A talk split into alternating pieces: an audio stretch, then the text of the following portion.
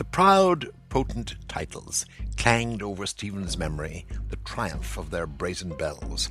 Et unam sanctam catholicam et apostolicam ecclesiam.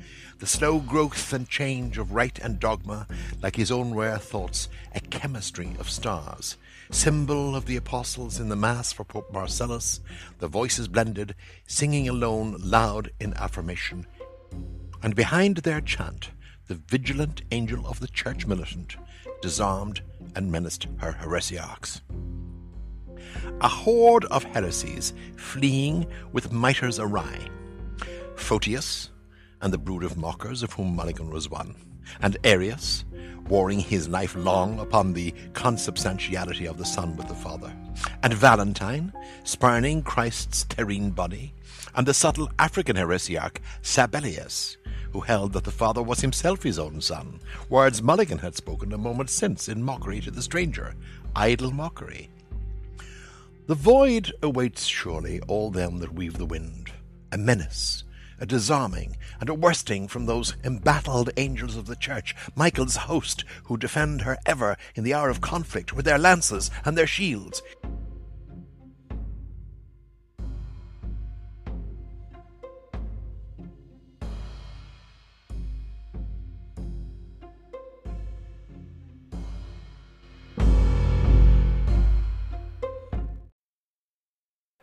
Quegli appellativi possenti e orgogliosi risuonavano, in modo fragoroso nella memoria di Stephen, le loro trionfanti campane di bronzo. Et unam sanctam catholicam et apostolicam ecclesiam. La lenta ascesa e il mutamento del rituale e del dogma come i suoi rarefatti pensieri, una chimica di stelle simboli di apostoli nella messa per Papa Marcello, le voci si unirono, cantando da sole in sonora affermazione, e dietro il loro canto il vigilante angelo della Chiesa militante disarmò e minacciò gli eresiarchi. Un'orda di eresie in fuga con le mitrie di traverso. Fozio, e il branco degli schernitori, di cui uno era Mulligan, e Ario, che combatté tutta la vita contro la consustanzialità del figlio e del padre, e Valentino, che rifiutava sdegnato il corpo terreno di Cristo, e il sottile eresiarca africano Sabellio, il quale sosteneva che il padre fosse egli stesso il suo proprio figlio. Parole che Mulligan aveva da poco rivolto allo straniero tanto per ridere, inutili risate. Il vuoto attende ovviamente chiunque tessa il vento. Una minaccia, un disarmare e sconfiggere da parte di quegli angeli della Chiesa, schierati a battaglia gli eserciti di Michele, sempre suoi difensori nell'ora del conflitto, con le loro lance e i loro scudi. Dunque ricorderete nella scorsa puntata, quando Steven si dichiarava servo di tre padroni, fra cui la Santa Chiesa Cattolica e Apostolica Romana, e io ripartirei proprio da queste definizioni così solenni. E infatti, come leggiamo adesso, the proud, potent titles, gli alteri, possenti attributi per De Angelis, quegli appellativi possenti e orgogliosi, scrive Terrinoni di cui ho letto la traduzione oggi, quei possenti e pomposi titoli per celati. Com'è che si manifestano questi titoli nella mente di Steven, questi attributi. De Angelis scrive fecero rimbombare nella memoria di Steven il trionfo delle loro bronzee campane. Celati invece di rimbombare scrive riecheggiò. Mentre Terrinoni scrive risuonavano in modo fragoroso nella memoria di Steven le loro trionfanti campane di bronzo. Ora, il fatto che Joyce ha utilizzato questo verbo clang che in inglese si riferisce proprio a un risuonare metallico, tipicamente utilizzato per le campane, infatti. In italiano verrebbe da dire scampanare, però magari è poco elegante. Terrinoni ha voluto esplicarlo traducendo con risuonavano in modo fragoroso. De Angelis lo riadatta con rimbombare, mentre Celati si distacca un po' dal suono in sé, preferendo l'effetto che il suono fa nella mente di Steven, riecheggiò, come dicevamo. Interessante anche indagare i due modi di tradurre questo The Triumph of their Brazen Bells.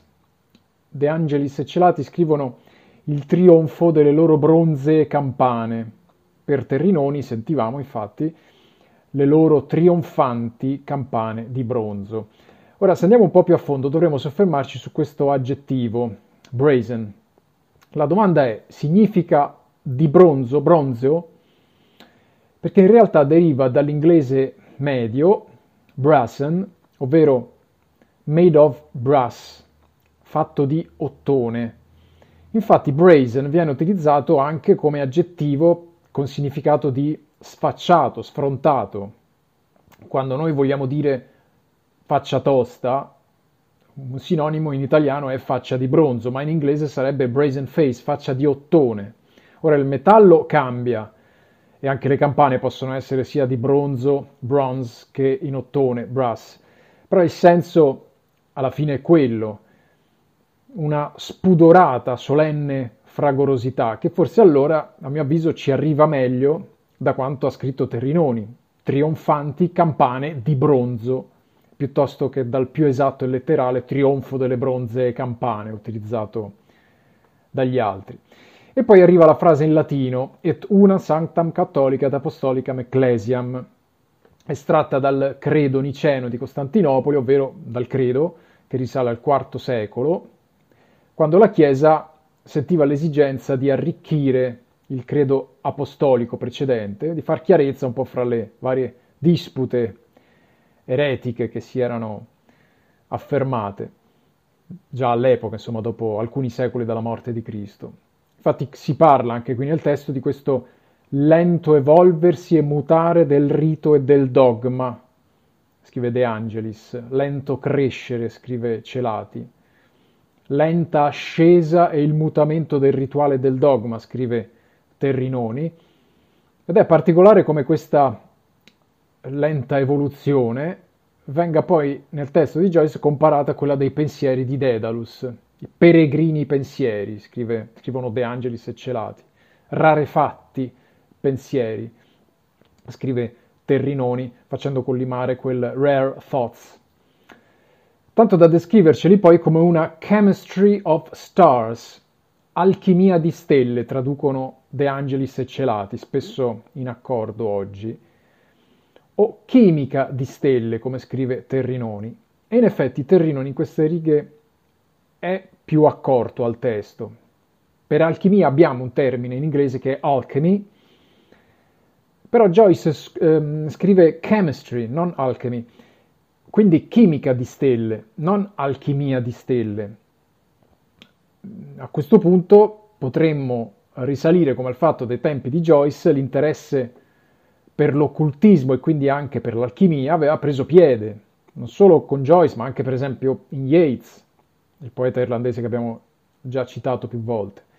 Gli elementi cosmici, le stelle, sono di rilevante importanza sui processi alchemici e quindi se diciamo chimica di stelle alludiamo proprio all'alchimia in sé, come metodo esoterico proprio, più che a un'alchimia di stelle. Dopo abbiamo questo Symbol of the Apostles, che Terrinoni e Celati traducono al plurale, simboli degli apostoli. De Angelis lo lascia al singolare, come in originale, simbolo degli apostoli, rendendo secondo me meno ambiguo il riferimento al simbolo apostolorum, ovvero all'altro nome del credo, il simbolo degli apostoli, al singolare appunto, il primo credo, quello appunto degli apostoli, poi ampliato dal credo niceno di cui accennavamo prima. Semmai ve li riporterò entrambi nel blog così potrete notare le differenze. Comunque, questo credo apostolico o simbolo apostolico qui è citato come parte dei canti della messa di Papa Marcello di Giovanni Perluigi da Palestrina. E anche qua Terrinoni è molto puntiglioso perché traduce quel Mass for Pope Marcellus, non letteralmente come fanno De Angelis e Celati, messa per for Papa Marcello, ma Terrinoni traduce messa di Papa Marcello. Missa Pape Marcelli. In latino c'è un genitivo, Marcelli, non dativo Marcello.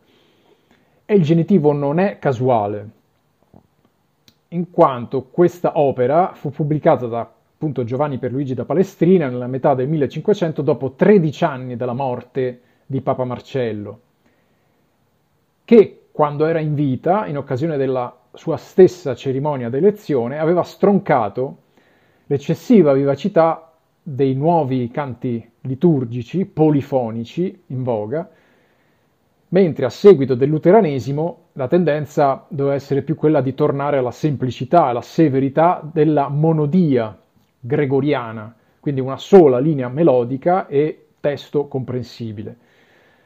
Questa Missa Pape Marcelli era la sfida, poi vinta, visto il successo ottenuto, da parte di Giovanni Peruggi da Palestrina, di conciliare finalmente la nuova e ardita polifonia con la tradizionale comprensibilità dei testi tipici della monodia, proprio come secondo i precetti di Papa Marcello, per questo messa di Papa Marcello. Leggiamo poi infatti The Voices Blended, e qui abbiamo il discorso della polifonia, le voci si unirono, scrive Terrinoni, che lo intende come un passato remoto, questo blended però forse visto il fluire del monologo interiore privo dei predicati verbali usualmente, sarebbe più da intendere magari come participio passato, aggettivato, le voci fuse per De Angelis, le voci miste per Celati. E poi queste voci, leggiamo, singing alone loud in affirmation. Ecco che abbiamo, secondo De Angelis e Celati, queste voci fuse, le voci miste, ciascuna cantando forte nell'asserzione. Però c'è un ossimoro che secondo me si coglie meglio in Terrinoni. Le voci si unirono cantando da sole in sonora affermazione. Quindi si unirono da sole, alone. Ovvero, ed è quello di cui stiamo parlando, la polifonia a sei voci di Palestrina che per quanto polifonica, poi logicamente è composta da sei singole melodie, monodie, per così dire. Quindi scandiamo anche qua la comprensibilità che si era persa nel tempo. E come se non bastasse il testo, abbiamo anche una raffigurazione del concetto con, leggiamo De Angelis prima, questo angelo di scolta della Chiesa militante disarmava e minacciava gli eresiarchi per Terrinoni, il vigilante angelo della Chiesa militante disarmò e minacciò gli eresiarchi. Celati usa l'imperfetto anche lui come Terrinoni, disarmava e minacciava. Volendo l'imperfetto, sì, potrebbe anche sposarsi meglio a queste righe che sembrano, come dicevo prima, una raffigurazione, una descrizione di un dipinto. Qualcuno ci ha visto quello di Guido Reni nella chiesa dei Cappuccini a Roma, che poi vi riporterò nel blog, di San Michele Arcangelo che schiaccia il volto di Satana, a impersonare qui nel testo questa figura vigilante, vigilant, scritto proprio nel, nell'originale, attenta che il canto della messa sia appunto condotto secondo i precetti della Chiesa romana, difendendola dagli attacchi degli eresiarchi. Chi sono questi eresiarchi, questi eretici? Rapidamente, e leggiamo da Terrinoni anche perché non vi sono sostanziali differenze di traduzione in queste righe. Allora abbiamo Fozio e il branco di Schernitori, patriarca di Costantinopoli del IX secolo, che ironizzava sul fatto che secondo la Trinità occidentale lo Spirito Santo nascesse per processione sia dal Padre che dal Figlio, quando invece secondo la Trinità orientale la facoltà sarebbe del solo Padre, altrimenti, per assurdo, Se da ogni persona della Trinità potesse nascere lo Spirito, allora anche lo Spirito, potrebbe, lo spirito potrebbe far nascere se stesso. Secondo, Ario che combatté tutta la vita contro la consustanzialità del figlio e del padre. Ario teologo libico del III-IV secolo, che negava quindi che padre e figlio fossero della medesima sostanza divina, considerando che invece il figlio fosse divinamente inferiore al padre. Terzo, Valentino, che rifiutava sdegnato il corpo terreno di Cristo. Valentino, filosofo egiziano del secondo secolo, che sosteneva appunto l'immaterialità del corpo di Gesù. E infine, quarto e ultimo, Sabellio, il quale sosteneva che il padre fosse egli stesso il suo figlio. Altro teologo africano, sottile teologo, scrive Joyce, subtle, probabilmente in tutte le sue accezioni, del III secolo, che sosteneva che la Trinità non fosse composta di tre persone distinte, ma fosse un'unica sostanza divina che si manifestava in tre modalità, Padre, Figlio e Spirito Santo. Leggiamo anche parole che Mulligan aveva da poco rivolto allo straniero tanto per ridere, inutili risate, scrive Terrinoni, e De Angelis, in maniera simile anche Celati, parole che Mulligan aveva detto un minuto prima per canzonatura all'estraneo, vana canzonatura. Eh, ci si riferisce qui a un passo che non abbiamo letto, di poco precedente a questo, dove Mulligan recitava alcune strofe di una poesiola blasfema basata su testo di Oliver Gogarty, suo ego reale, che divertiva lo straniero, Haynes, ma che non divertiva affatto Daedalus, inutili risate. Piuttosto stanco, anzi, Daedalus, di questa attitudine da bestemmiatore egoico, ossessivo di Mulligan. Il passo poi si chiude con questa immagine punitiva delle invettive contro le invettive degli eresiarchi da parte di San Michele Arcangelo. La frase che leggiamo è il vuoto attende ovviamente chiunque tessa il vento, una minaccia, un disarmare e sconfiggere da parte di quegli angeli della Chiesa schierati a battaglia gli eserciti di Michele, sempre suoi difensori nell'ora del conflitto con le loro lance e i loro scudi. Ecco, dove De Angelis e Celati preferiscono il participio passato, minacciati, disarmati, sconfitti, Terrinoni, abbiamo sentito, resta fedele all'uso più retorico e solenne dei sostantivi, dei verbi sostantivati del testo originale. Una minaccia, un disarmare, sconfiggere, a menace, a disarming and a worsting, che danno effettivamente, secondo me, più movimento a una scena di battaglia che è questa che ci sta descrivendo di San Michele Arcangelo, su cui vorrei anche tornare mh, mm, giusto un secondo per concludere, con l'iconografia cristiana medievale di San Michele, di cui questo passo trasuda, di questo soldato a capo degli angeli con tanto di armatura e spade che sconfigge Lucifero e gli angeli ribelli, questa iconografia deriva sostanzialmente dall'Apocalisse, Apocalisse 12, versetto 7 e 9, leggiamoli, leggiamone alcune parti. Scoppiò quindi una guerra nel cielo. Michele e i suoi angeli combattevano contro il drago. Il drago combatteva insieme ai suoi angeli. Il grande drago, il serpente antico, colui che chiamiamo il diavolo, e Satana, che seduce tutta la terra, fu precipitato sulla terra. Però Oltre all'Apocalisse, chiaramente, è sempre opportuno, a parer mio, leggendo l'Ulisse, quando si può riferirsi anche alla Divina Commedia, dove Dante di San Michele, Arcangelo, parla in due occasioni emblematiche. Nel sesto canto dell'inferno, nella cerchia degli avari o dei prodighi, dopo la celebre, incomprensibile invocazione a Satana di Pluto, Papè Satan, Papè Satana Leppe, a cui Virgilio risponde in malo modo per farsi strada assieme a Dante nell'inferno, e dice così Virgilio, non è senza cagion l'andare al cupo, vuolsi nell'alto là dove Michele fe la vendetta del superbo strupo. In sostanza, non è casuale il nostro viaggio, mio e di Dante, qui nel buio dell'inferno, si vuole così in cielo, dove l'arcangelo Michele vendicò il supremo peccato di Lucifero. E poi ne parla anche nel quarto canto del Paradiso, dove Beatrice spiega a Dante che la disposizione di tutti gli spiriti, di tutti i beati spartiti nei nove cieli, è solo un'architettura virtuale, per così dire, offerta a lui per il solo scopo di consentire al pellegrino questa comprensione del paradiso, che invece sarebbe tutta nell'empireo e incomprensibile all'umano.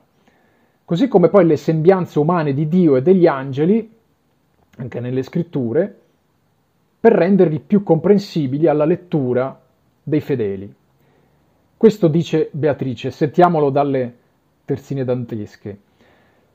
Così parlar conviensi al vostro ingegno, però che solo da sensato apprende ciò che fa poscia d'intelletto degno. Per questo la scrittura condescende, a vostra facultate e piedi e mano attribuisce a Dio e altro intende. E Santa Chiesa con aspetto umano, Gabriel e Michel vi rappresenta, e l'altro che Tobia rifece sano. Ed ecco che infatti si chiudono con eh, nominando i tre arcangeli, Gabriele, Michele e Raffaele. Raffaele l'altro che guarì Tobia, eccetera, eccetera. Ecco che allora in entrambi i canti l'arcangelo viene menzionato sempre in circostanze che riguardano la comprensione, la comprensibilità. Infatti avevamo prima l'indecifrabile linguaggio di Pluto, e poi l'inosservabile, l'ineffabile paradiso e la divinità anche, se non avessero architetture e sembianze familiari a quelle umane. Ed ecco che allora questo, questa Divina Commedia anche qui ci riporta poi al nostro brano, cioè l'Ulisse di Joyce, dove San Michele Arcangelo incarna il vigilante che garantisce cosa? La comprensione del messaggio della Chiesa e scaccia e schiaccia l'eresia nelle sue ambiguità e distorsioni. Joyce diligentemente anche qui, come uso fare, abbiamo visto ormai, ci riporta nella rielaborazione di temi ricorrenti. Questo della Trinità è uno di quelli e tornerà anche molto spesso, ricordiamoci anche la sua educazione presso i Gesuiti. Questi temi lui li accosta e li trasfigura continuamente e qui poi abbiamo chiaramente collegato al tema della Trinità anche il tema del Figlio e del Padre, fin dalla Trinità, fin da Telemaco e Ulisse, fin da Amleto e adesso con Dedalus.